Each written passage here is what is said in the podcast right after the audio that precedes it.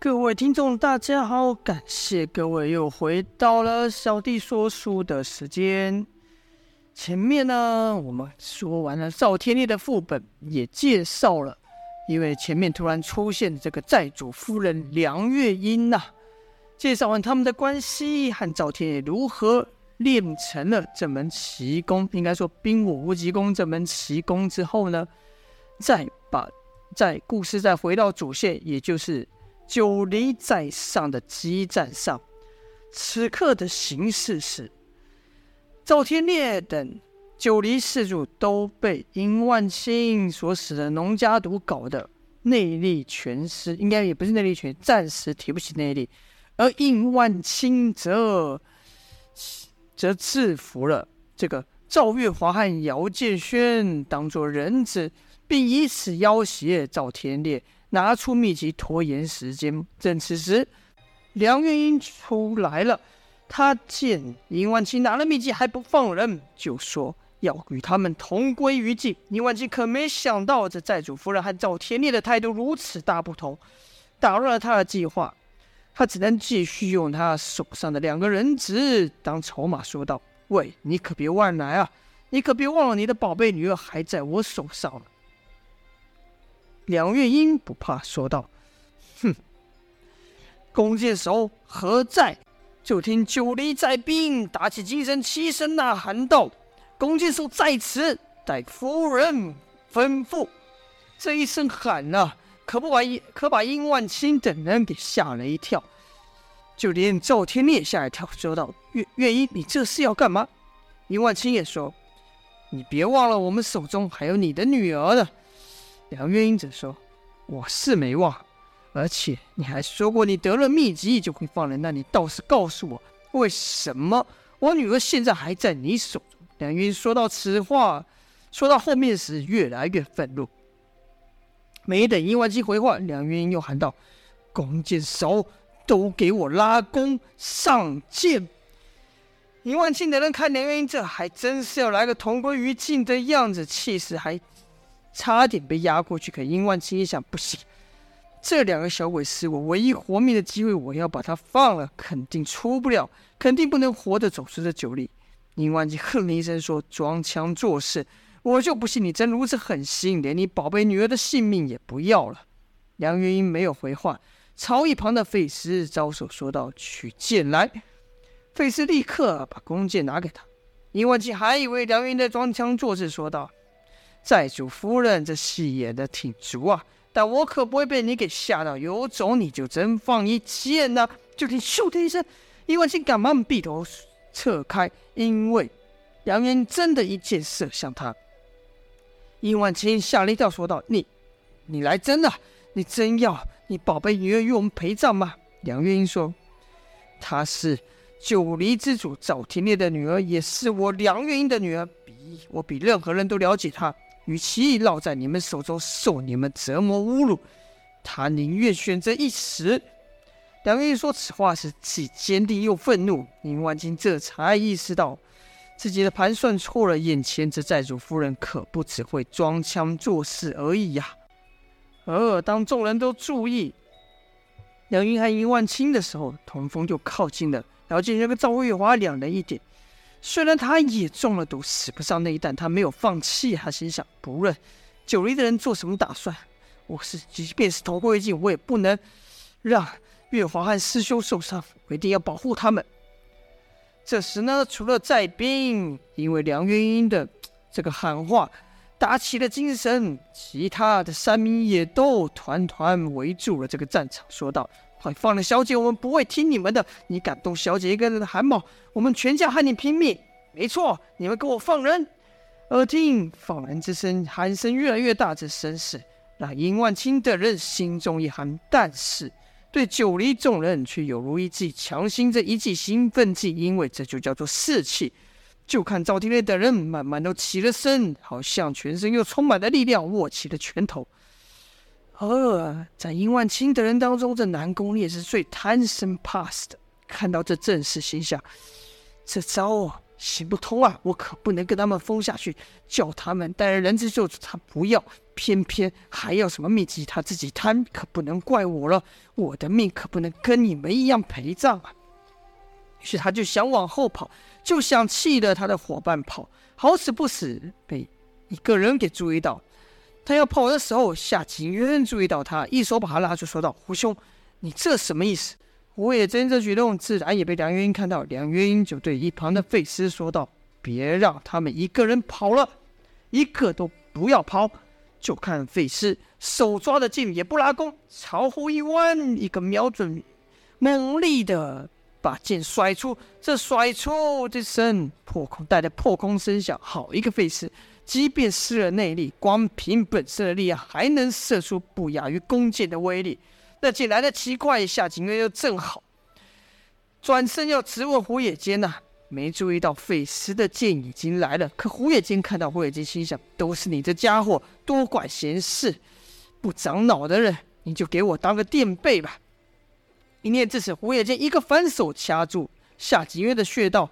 把夏景渊做了个挡箭牌，夏景渊还不明白发生什么事，就听“啊”一声惨叫，一剑穿心而过啊！这一个变故来得极快，端次让人措手不及啊！一来是南宫烈，没想到胡野间居然对自己人下手；二来也没料到梁月英居然说动手就动手。殷万青那时候叫杨无惧等人到他背后，其实他背着手是在释放。手中拿个瓶子，放的是，应该说那瓶子释放的是这个农家的解药啊。他本想呢，殷万青本想使尽办法拖延时间，让杨无惧等人恢复功力，如此这战况就逆转了。这赵天烈不是手到擒来吗？哪知道料冒出一个梁月英，然后胡野间又来这一招，这可把殷万金的计划完全给打乱了。他心想：“可恶！只怕现在放人，他们也不会放过我的。更何况这两个小娃还中我万蛇之毒呢，那女人还不拼死把我抓住折磨我，给他们解毒才怪呢！不行，这两个娃儿若死了，我也就完蛋了。只要这两娃在我手上，我就还有筹码。可是现在看殷万金要跑，对方的气势又涨。”在九人的地盘上，伊万青觉得他逃不了好，于是他也转身带着赵又发和姚建轩就逃跑。眼看伊万青跑了，杨无惧、南宫瑞等人自然也跟上去。这时不等梁月英发话，九黎众人立刻追了上去，口中喊道：“留下小姐来，你们一刻都别想走！”可即便杨无惧等人没了内力，寻常在兵也不是他对手啊，更何况还有个武功未失的殷万青呢？三两下就把挡他们的去路的寨兵给打飞了，但这些寨兵和山民们都像不怕死一样前仆后继的杀来。与此同时，赵天烈和九黎四柱，当然还有童风了，也是气势汹汹的朝他们杀来呀、前文说过，殷万青并没有中毒嘛，所以他内力未失，跑得最快。而南宫烈跑在他后面就想，不对啊，通天桥不是已被毁了吗？即便我们出去也没退路啊。这家伙难道没想到这一点吗？不对，这家伙这么阴险，肯定知道有别的退路，就跟了上去。而就在此时，又生变故，一群头戴乌鸦面具的人闯了出来。他们用黑布，长长的黑布架起了，应该说搭在断桥之上，然后踩脚踏黑布而来呀、这些人。不是别人，这群戴着乌鸦面具的是天下闻名的乌鸦刺客啊！这乌鸦刺客突然出现，殷万青先是一愣，他不知道这群人是敌是友。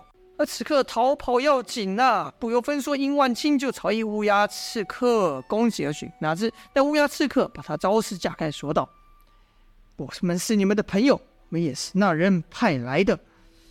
现在九黎的情况如何？”殷婉清说。他们都中了毒，暂时使不上内力，但我们也是一样，所以只能暂时撤退。那乌鸦人问道：“赵天烈呢？”殷婉清说：“他也一样。你们此刻去，可以把他手到擒来，把他人头带回去领赏。”乌鸦人说：“好啊，那这便宜我们就不客气了。”然后就看这群乌鸦人真的就像乌鸦一样，鸟群唰的一下把殷万青等人的身影给淹没了。回头说道：“在黑布上，火野间跑着跑着，突然觉得致命的一痛，啊，被人家偷袭的，而且是致命的一刀啊！眼看就差几步就逃到对岸了，可是兄应该说中了致命一刀，他只得倒下。而一旁的乌鸦人也没有停下，也没有一个人帮助他。这黑布毕竟不是实地，是画的。火野剑此刻。”身中利刀，加上又加中毒，完全没有力气。这黑布稍微一晃，就摔下了崖去，至死都不明白是谁下手捅了他一刀。另外一边呢，赵天烈和梁云等人领着九黎众人追来，看到乌鸦刺客，立刻明白，这群人绝对不是他们援军。双方就展开了一场激烈的战斗。赵天烈和九黎四柱等人虽然没了内力，但凭着一股狠劲呐，出手。就是杀招，那也把乌鸦人打得不轻，是一个抵三个，一个抵十个。就看九黎众人虽然受了伤，但也不让对手好过。赵天烈的拳，公孙仇的剑，费师的斧，李密的棒，蒋满红的狂，几人合在一起，厉害非常了。更何况此时不知是不只是九黎四柱跟赵天烈的战斗，是。九黎全部的人，载兵和山民通通加入了这场战斗，人数上乌鸦人就被压过去了。好，激战持续。往回说，另一边杨无惧和南宫烈顺利的踩着布条到达了通天桥的另一端，可杨无惧就发现胡野间跟易万青怎么不见了呢？南宫烈则回答：“那两个小人肯。”定是比我们早逃了，就一路下山去了。说话时，南宫烈把手把面刀背在身后，静静的用衣悄悄的用衣服擦拭面刀上的血迹。不用问了，这胡野间这一刀就是南宫烈捅的。哼，偷袭忍者人恒偷袭之，胡野间竟把身边的人当做他替死鬼了。没想到这一次。挨人南宫烈这一刀死在万丈深渊之下。好了，这就是本章的内容了，也是九黎篇的最后一篇。接下来就会讲到第三篇《莫行天下篇》开了。希望各位喜欢，今天就先说到这边啦，感谢各位的收听，下播。